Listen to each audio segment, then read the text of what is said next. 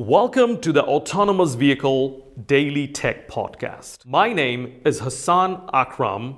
I am the host of the Autonomous Vehicle Safety and Security Podcast. This is my second podcast, and in this podcast, we will be broadcasting focused discussion on technical subject matter. Enjoy the podcast, and thank you so much for listening.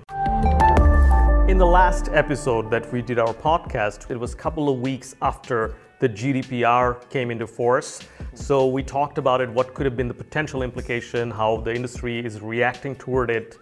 Now, almost six, seven months passed. How do you see it if you reflect back to the past six, seven months? Let's say the last 12 months actually, when it started to become kind of uh, um, in the in people's minds, uh, kind of this awareness that there is this uh, data protection regulation in European Union.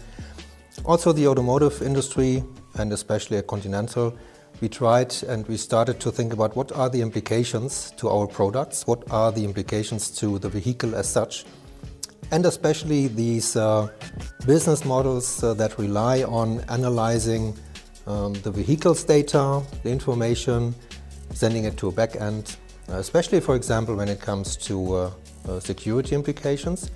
When you think there is an attack, an anomaly going on in the car, we are relying on having this kind of data in a security operations center. So you need some kind of mechanisms to be able to be allowed to do so.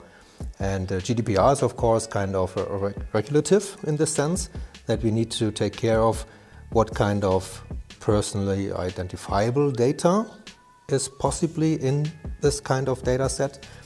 Uh, and if this happens, we need, of course, to be compliant to the different aspects of GDPR, like user consent, transparency, uh, data portability, so that the user, typically the driver and the passengers, know what happens with this data that we collect in a vehicle.